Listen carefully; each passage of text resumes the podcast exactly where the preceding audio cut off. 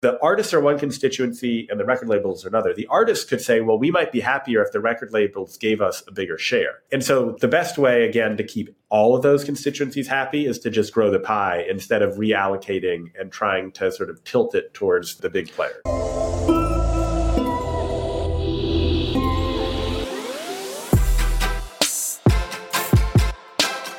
Hey, welcome to the Trapital Podcast. I'm your host and the founder of Trapital, Dan Runcie.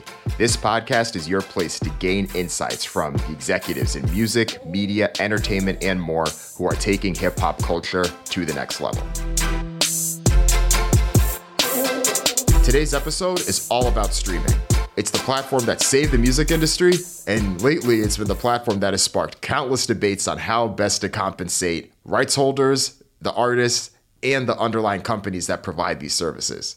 This has been a polarizing topic ever since the beginning of streaming, but these topics have intensified recently for a few reasons. First, growth is starting to slow down. We're no longer in the 2017, 2018, 2019 fast growth rate of streaming. Growth is starting to slow, and whenever the pockets tighten up, people get more concerned about how that current pot of money is split. Second, two of the biggest major record labels, Universal and Warner, have went public in recent years, and there's more pressure, especially from those new shareholders that want to see returns for the big investments that they made. So, how does this all shape the broader questions around how big the pie is, how the pie gets split, and what are the best ways to increase that pie? So, to join me in this discussion, I'm joined by Lucas Shaw from Bloomberg. He also is a frequent guest on The Town with Matt Belloni. Highly recommend that podcast if you haven't yet. And on today's episode, Lucas and I break it all down, all the facets, all the interests of the various stakeholders. And we make a few predictions on how we think this whole dynamic, this whole debate, how we think it plays out. Here's the episode. Hope you enjoy it. This episode of the Trapital Podcast is brought to you by our presenting sponsor, Dice, where fans can experience more of the shows they love. Buying concert tickets can be exhausting. It's easy to miss your favorite artist when they're in town, and fans have to watch for hidden fees and resellers who drive up ticket prices, all while hoping one of their friends can attend. You deserve better as a fan. On Dice, you can find quality live shows tailored to you. Dice will tell you what's happening in your area and offer a personalized selection of shows. Artists love to partner with Dice because they provide complete and fair experience with fans through their waiting list technology that locks tickets to smartphones. Plus, Dice's robust analytics helps artists better understand their audience. Venues and promoters love Dice because their data driven tools, customer service, and direct connection to fans across the world make it the place to buy and sell tickets. Want to learn more? Check out Dice at dice.fm. That's D I C E dot FM. All right, we have Lucas Shaw here with us from Bloomberg. First time on the pod. Welcome.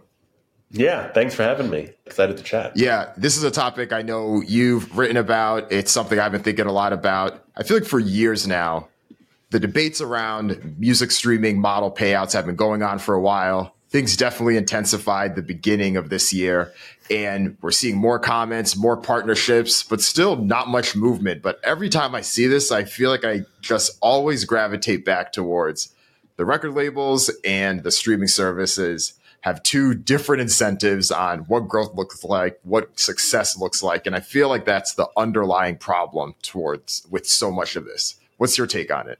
Yeah, I mean, it's funny. For a while there, well, when YouTube first came around and Spotify and streaming, there was all this tension between music companies and streaming services because music companies felt like tech companies had sort of killed their business and blamed them for a lot of their problems and we're always complaining about royalties and all that. And then I would actually say for the last five years, there's been relative like calm and happiness because music industry revenues have been going up. All the record labels are doing pretty well. The streaming services continue to grow. And now we've hit this another inflection point where the current model, which has again worked great for basically a decade, has started to slow. You know, the record labels revenue isn't growing as quickly as it has been. And the streaming services, though they're still growing, they're growing in a lot of places like India, Southeast Asia, where the average person's not paying that much. So the revenue doesn't quite compare. And so h- hence why we have now a lot of noise over the last six to nine months around, you know, a new model quote unquote, for music streaming. mind you, SoundCloud has been proposing a new model for a long time, and most of the majors just like didn't buy into it. And we can get into it. And I think to some extent that's you talking about the different priorities. And the labels are talking about like their own version. If SoundCloud says fan powered royalties, the labels want to talk about artist centric, but they've provided almost no detail as to what they want this new model to be. But I don't know, maybe you can design it. I think you highlighted the inflection point, which is part of this issue. We saw so much growth. Growth is now starting to slow down. And I think growth is also slowing down in this post IPO era of the major record labels. You have UMG goes public summer 2021, Warner goes public the summer before that. And those stocks have been down since those IPOs or since since they went public. I think Warner's is down at least 16% or Warner's is down around 11%. UMG's is down at least 16%.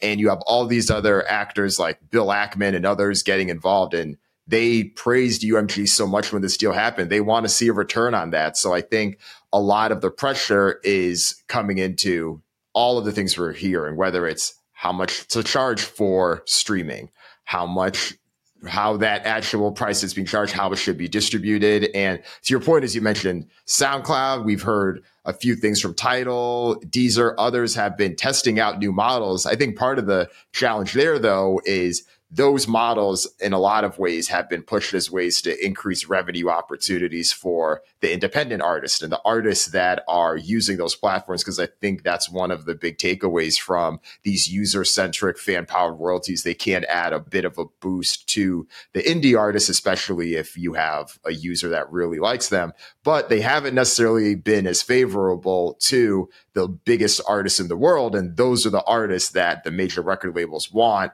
any type of change to ultimately benefit.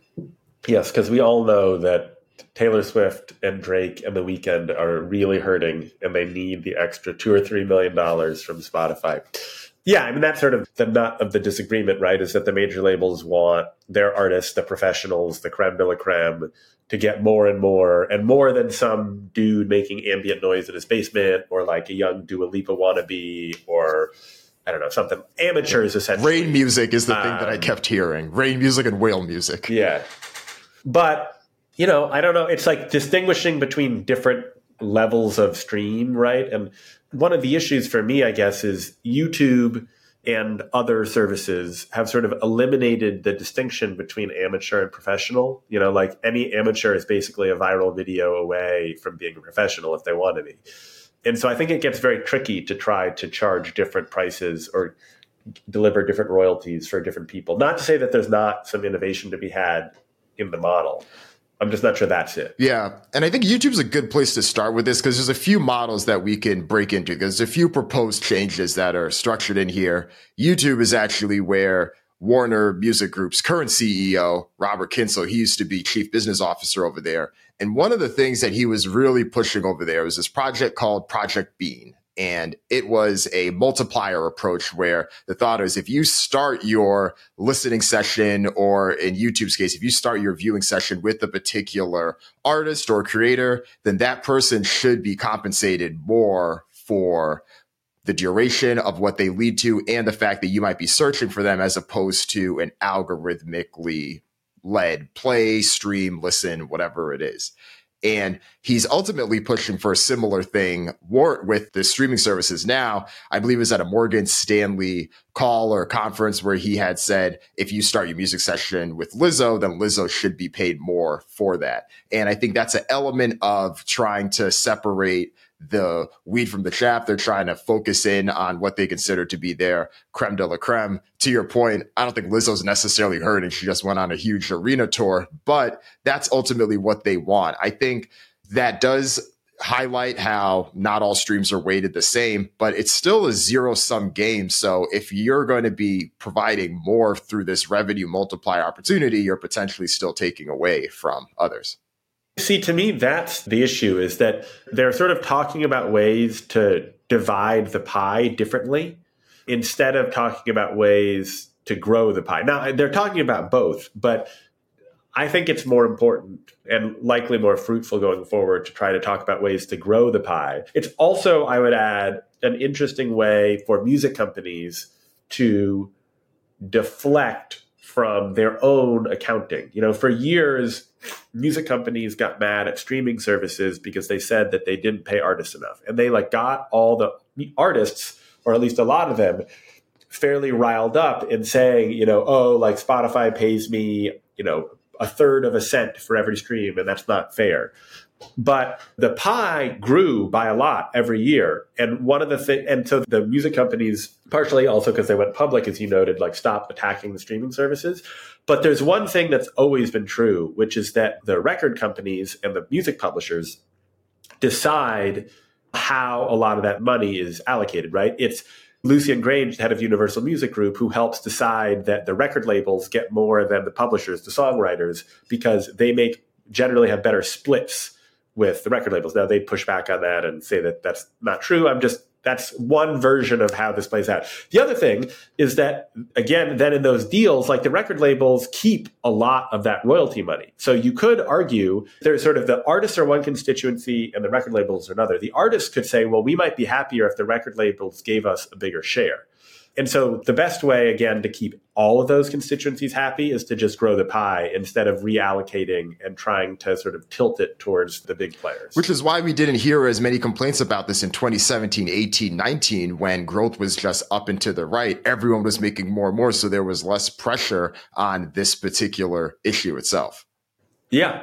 And because I think to what you said, like a lot of these companies are starting to think about two of the three major music companies are starting to think about going public and then you don't want to you know you don't want to freak people out.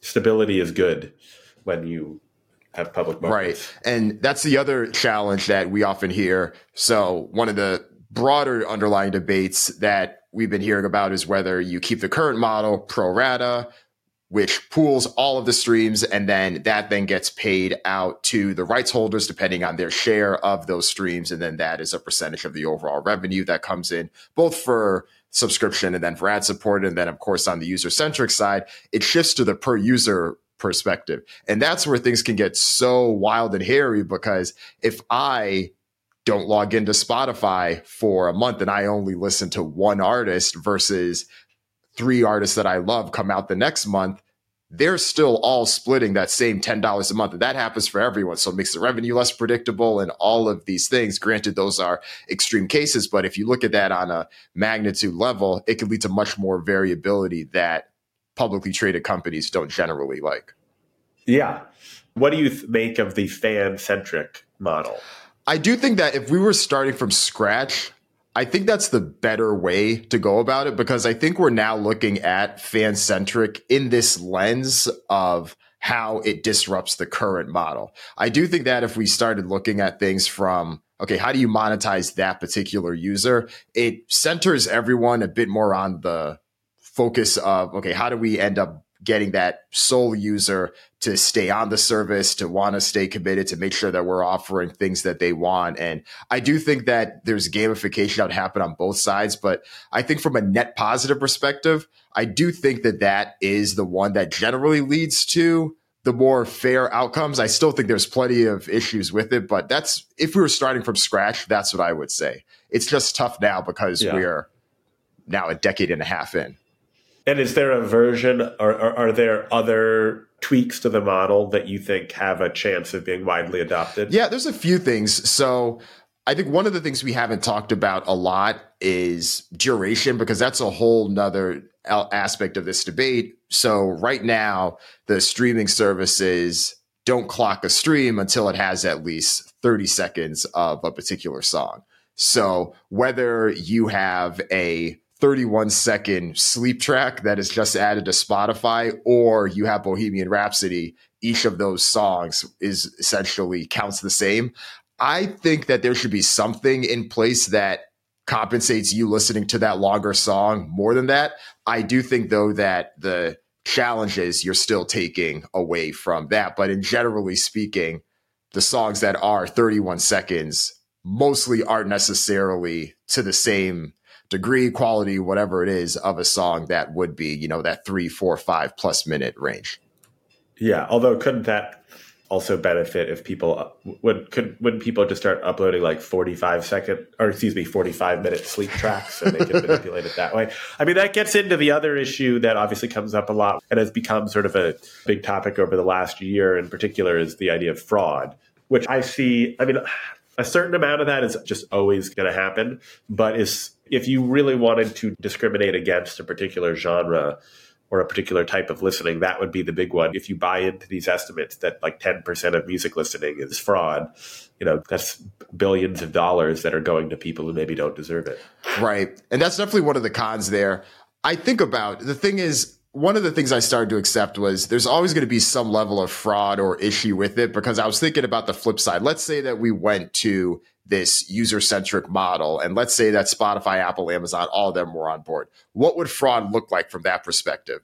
And the place I led to is the streaming farms would look less like these places that just have endless songs just playing on repeat, but it would be more like having whether it's fraudulent users or bots or other people just signing into a service playing one stream from one saw or one artist or setting up an account and then going from there.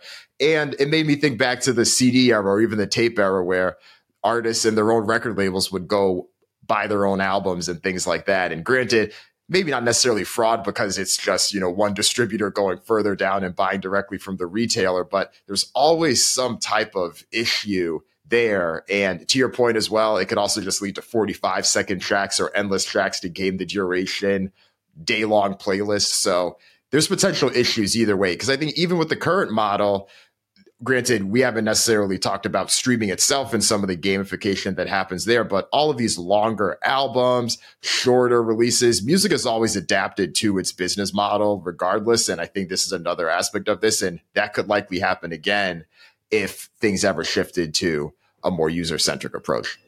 Yeah, we just need more people to pull a Tierra Whack and release a 15 minute album. I know. Works for our, our short. I feel like Ice Spice is kind of an interesting example of this. I feel like all of the songs on her most recent mixtape are, I don't think any of them are longer than three minutes. They're all within two or maybe even a minute and change. So she's another one that probably lines up here. What do you think how do you think this actually plays out though? Because that's the piece that I've been thinking a lot about because since the beginning of the year, Lucian had his letter that he put out that called for a change. We've seen Kyncl and others speak about this. And Universal has also partnered with SoundCloud. They partnered with Deezer. They partnered with Tidal for a new model. We've seen these announcements come. We've seen these partnerships happen, but we haven't exactly seen new developments since then. And I still have to imagine that it's going to take a lot for Spotify or Apple or Amazon, especially the bigger ones, to want to play. So part of me is skeptical on whether these changes will happen in the same way because I think that the labels just feel a bit of pressure where then their shareholders and others want to be able to continue to grow, especially post IPO they don't have the same leverage, let's say in video, where you could easily pull your content. They rely on Spotify and Apple and Amazon way too much. So they're kind of squeezed here and they're trying to do it through public advocacy. They're trying to partner with smaller DSPs that have their own different incentives to support independent artists. So, and they don't necessarily have the technology themselves to go launch their own service to go do a Disney Plus type of thing. And I know audio and video are just so different in that way. So I'm a bit skeptical, but what's your take? How do you see this playing out? Yeah, I mean, I share your skepticism. Until a major music company can point to an arrangement with one of those smaller independents, the Deezers, the Tidals, the SoundClouds, and say, we've figured this out and this is why it's better for us, I don't think they're going to have any success convincing the bigger players. And if you look at, excuse me, if you look at the priorities of Apple, Amazon, YouTube, and Spotify, sort of the, the big four. Apple, Amazon, and YouTube, on the one hand, could be persuaded because, you know, they don't have a lot to lose there, but they don't have a lot of reason. Like they're not relying on their music services to make a ton of money, to make them profitable. I mean, all these companies are under pressure to improve their financials, but it's not clear how like reforming the model to benefit major labels and or artists in any way benefits them. If anything, most of these companies have wanted to reduce the power of major labels because them have them having a lot of leverage makes their negotiations more complicated. You look at a Spotify, they would like the major labels to have less of a say because it gives them a better chance in the long run of trying to improve their margins and reduce their payouts to rights holders.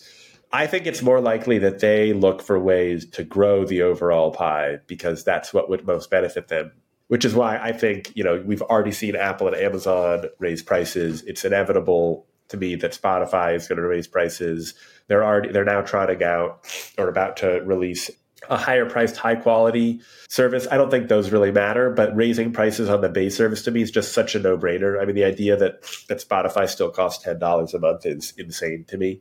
And then maybe there are other ways that they can make money from artists, right? You know, I've certainly heard folks in the industry say, well, why can't they do more sort of monetize fandom and find way they know who all of the fans are for PinkPantheress or Ice Spice or Beyonce, or whoever it is. Can they find like the most ardent 100,000 and find a way to sell them more stuff? That last piece I think is key because they have better data than that on anyone. They flex it to us every year with Spotify Wrapped. They tell me I'm in the 0.4% of an artist that I'm like, oh, I didn't even realize I was in that early of an artist. Or I got one recently. I was in the first 10% of people to listen to Post Malone and the 21 Savage song. And I'm like, okay, well, you're giving me this data. How do we then use that? And I feel like I've seen them float around a few ideas over the year. You remember back when Tencent was really starting to become more discussed in the West and people were trying to see if Spotify was going to get into karaoke or tipping or things like that to try to replicate that model. You have this, no different than any other business, you have this data that tells you better than any other company who the top Uber fans are. Sure, you're not in the business of ticketing to those largest fans. I know they've tried to do some ticketing on a smaller scale, but beyond raising the prices, and raising the prices is still huge. I mean, obviously, you go from not ten dollars to eleven dollars. You just increase your top line revenue ten percent for your largest market, so that's huge. But yeah, what are those other ways to increase the pie? Because like 17, 18, 19, those years showed us if you increase the pie and everyone is just continuing to make money up to the right, we hear less of these complaints about people trying to trade pennies essentially. Well, I'll get to that in a second. I actually think that pricing, like these places could raise prices by like $5 over the next few years and they wouldn't suffer much. I think we've seen it in video. You'll churn a little bit, but you can raise prices with some degree of impunity. As far, which would fundamentally change the business. I mean, as far as the fan interactions, I mean, look, there are people who have way more experience and expertise than I do who could come up with the examples, but you know all the noise around nfts a year or two ago that was really or the idea of web3 right? That was the idea of finding ways to monetize fandoms. We've seen it happen in asia. We've seen it happen in certain parts of the creator economy in the us there's no reason it can't work in the music business. Youtube has like eight or nine other forms of what it calls alter, alternative monetization, whether it's selling subscriptions, which obviously Spotify already is, or like super chats, or what, like all these different things that you can do. And there have to be some versions of that for music. Now, maybe that's not something that the top artists are going to do because the incremental revenue just doesn't matter as much to them. But if you're a lower or middle class artist who's like struggling to to make money, or make enough, like those feel like no brainers to me. People who'd be more likely to opt into that. And that can be, you know, opportunities to chat or like take the idea of sort of fan meet and greets, but make it virtual. Take some of those things that happened during the pandemic and try to bring them into your your daily life. Or if you want to give people, like let's say you're you're an artist on tour and you want to give people like a sneak peek at your rehearsal, like there are just so many ways to try to honor and interact with your most ardent fans. I agree. It also makes me think of vinyl as well because half of the vinyls that are purchased, more than half, people aren't even listening to. They're put up in the wall as decor, as merch, as ways to show their own self expression. And Spotify has the data that can infer who those people are that could be most likely to purchase that. So I think all of the things that you could have on the platform that could enable that, I think are key the pushback I've often heard, whether it's from people at Spotify or people that know the business well, is that they've been hesitant to do anything or add anything to the platform that isn't directly involved with URI streaming a song. So whether that's interacting with fans or that's having other type of opportunities or experiences, if that doesn't involve you doing this direct revenue generating activity, they're hesitant to do it. I think that it could be a bit of forest missing the trees there, but that's the pushback I've often heard. But they have been more than happy to experiment with video like eight different times and have it fail every time. True. True. I think back to the days where they don't push it as much anymore, but like when Rap Caviar used to have the weekly videos and things like that, you used to see them push more into this, especially with some of the video exclusives for the podcasting. You just, you saw a lot of it, but you just haven't seen as much. Yeah. I don't know. I hear you. The pushback I've gotten when this has come up is like most artists just won't do it. That it's hard enough to get them to like to show up on time or do all sorts of things in their daily life that they're not going to want to add a bunch of other things to their day to make a little extra money from fans. And while I think that's true, like I said, while I think that's true for the really big artists, I think it's less true for up and comers. And look, maybe there's not as much of a market, but I I think musicians and social media content creators have a fair amount in common, and there are certainly ways that Spotify could sort of learn from what YouTube's already doing. Right, because if you're an artist that is native coming up, these are the folks that you want to continue to attract and build. This is how they're natively growing. They're reaching into their fan bases and they're tapping into them. If they're not going to do it on your platform, they're going to do it on someone else's. And we've seen how YouTube's revenue has continued to grow and how it's become a much more meaningful player in music. So I do think that there's a broader opportunity there. The other thing that you mentioned, we talked a bit about pricing one of the rubs I've heard about pricing itself is how the record labels and the streaming services would split that additional pie or how they would split that additional incremental dollar that's there. Because as we know from a high level, Spotify's $1 coming in, 30 cents of that dollar they keep internally for their own business. 70 cents of that dollar goes to all the various rights holders. But with that additional dollar, how do they then want to split that? Spotify feels like they would be giving doing the labels a favor by increasing that dollar that they add, and they don't necessarily want to just do that moving forward. They have these agreements in place. Spotify itself has advances that it's trying to recoup from a revenue perspective as well. So how that revenue perspective or how that recoupment looks like, especially if the model changes, but could be all in whack in a lot of ways. But from a pricing perspective, that's the rub there. So I think that we will see Spotify eventually raise their price. I think it'll probably be likely a dollar in the most developed markets, but that's the one rub I've heard. Spotify wants something in return and they probably feel more pressure to want something in return as opposed to Apple, Amazon, YouTube, since they, as you mentioned, sit under larger corporate entities. So music is more of a customer acquisition and brand play in a lot of ways, as opposed to Spotify trying to build a real business around audio. Yeah, I mean, and I guess the reason that the streaming services would want to change the splits is just to improve their margin because I don't know, it feels like you could keep it the same. And even though they would still have to pay out a lot of extra money and it doesn't help them that much, like there also is an issue of just sort of fixed costs that they have. So bringing in incremental revenue should still improve margins for music companies. It should it won't improve them dramatically. Excuse me, for streaming services, not music companies, but it will improve them. And so if Spotify can take its monthly price from $10 a month to 12 or $13 a month, it's going to improve the business. Now, I hear you, maybe they want to renegotiate it, but if I'm a music company, you set a precedent that on those extra dollars that all of a sudden the split goes down 5% and Spotify is going to push that push on that for the rest of it for the next deal. Yeah. I think there's wiggle room there and I think to that point you mentioned earlier on pricing we're right now talking about a dollar or two dollars increases. I do think in the most developed markets, they have so much more pricing power. They have so much more runway. And I know that anything that is seen as a limit on growth, especially because all these services want to continue to grow, they are hesitant to do anything like that. As you mentioned before, the markets that Spotify is growing in the most are markets where they cannot charge $10 or even $5 a month for regular service. But in the developed markets, I think it could be 15. I even think you could go up to 20 and for some of these areas. Like we talked about video, and I do know that audio and video are different in a lot of ways, but because of the nature of the listening experiences and because I think people are probably more likely to pay for fewer audio experiences because it is passive as opposed to video being active, I do think that you could get away with commanding a higher price. And that's how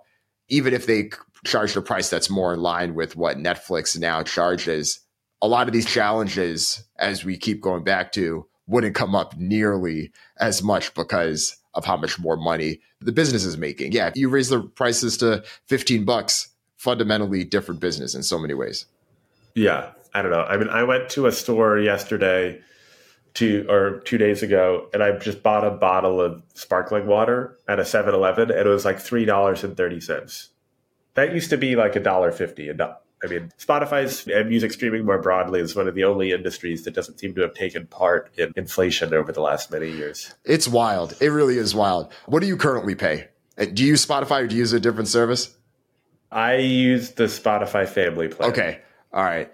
Same here. Yeah. My wife and I are on a plan and I think we split that. It's like $13 a month. So yeah, I'm well below that. And it sounds like you're pretty well below that too. And, you know, for us as power users compared to how much we probably spend on video, I mean, probably at least five, ten times that. Yeah. I probably spend it at least 80 to $90 on video every month across everything. I also imagine the nature of your job. You have to stay tapped in. It can't be like, oh, I, I don't know what's happening with this series or platform. I don't have a subscription. You kind of have to be tapped into all of them. There are one or two services that I don't permanently pay for, but I do pay for most of the big ones. Yeah. No, that makes sense. That makes sense. I mean, like we said, I think that I'd be surprised if we see any big movements here, but before we go down the road too far, let's just fast forward to where are we summer 2024? So a year from now. Are we still having the same debates? Has Universal been able to make any progress? Is Spotify priced any differently? And we could take each of those one by one, but where do you think we are with things a year from now? Yeah, I think prices for all the streaming services will have gone up. Like a dollar, two dollars, or I'd say one or two dollars. Okay. Probably not more dramatic than yeah. that but I'd say one or two dollars. And I think that music companies will have gotten some of the other independents to like agree to test and experiment with different models, but there won't be some new model that has replaced the current one. Agreed. And then do you think that we make any movement on multipliers or duration or any of those proposed changes? I think that similarly, like people test it out, but nothing becomes the new common standard in that time period. Right. And then big picture as well. I still do think that the underlying crux of this is that platforms with two different incentives. And I think if the record labels do see themselves as having the major record labels do see themselves as having this HBO level content. If you are taking a step back, the best way to solve that is having your own service, having your own platform I think that could solve a lot of things, but I could never, I just don't see that happening. Do you think that could ever happen? An artist with their own. Oh no, service? not an artist with their own service, but let's say whether it's either the a music company. one of the music companies, or if the majors came together and was just like, okay, this is our conglomerate major label plus service. No, they missed their moment. If they wanted to do that, they should have done it ten or fifteen years ago. Yeah, it reminds me. When was it? In the early 2000s. Do you remember Press Play? That was one of the UMG initiatives. Vaguely. Yeah. yeah. I mean, I feel like a lot has changed since then. So there were a few failed attempts, but yeah, I think they missed the moment. They missed the moment on that. But Lucas, good stuff. This was fun. Well, maybe we'll have to check back in in case there's any more movement here. But for the people that are listening and want to stay tapped in with you, what do you got coming up? What do I have coming up? I send out a newsletter every Sunday called Screen Time about business of pop culture, film, TV, music, podcasting, and uh, a bunch of stories that I can't really talk about. And then we have the Screen Time conference in the fall. Nice. So yeah, tell us what's the deal with the Screen Time conference. It'll be, you know, an event in Los Angeles, day and a half devoted to the business of pop culture, which is sort of what I cover and what my team covers. We'll have some of the biz- biggest executives across film, TV, music, gaming, podcasting, social media on stage. I'll interview them or one of my colleagues. That's going to be, you know, we have the CEO of Netflix, the CEO of Endeavor, the one of the people who run CAA, the person who runs gaming at Microsoft, Issa Rae, Bill Simmons, the person who runs the Universal Film Studio, likely with a filmmaker, two or three other people we booked that I can't talk about just yet.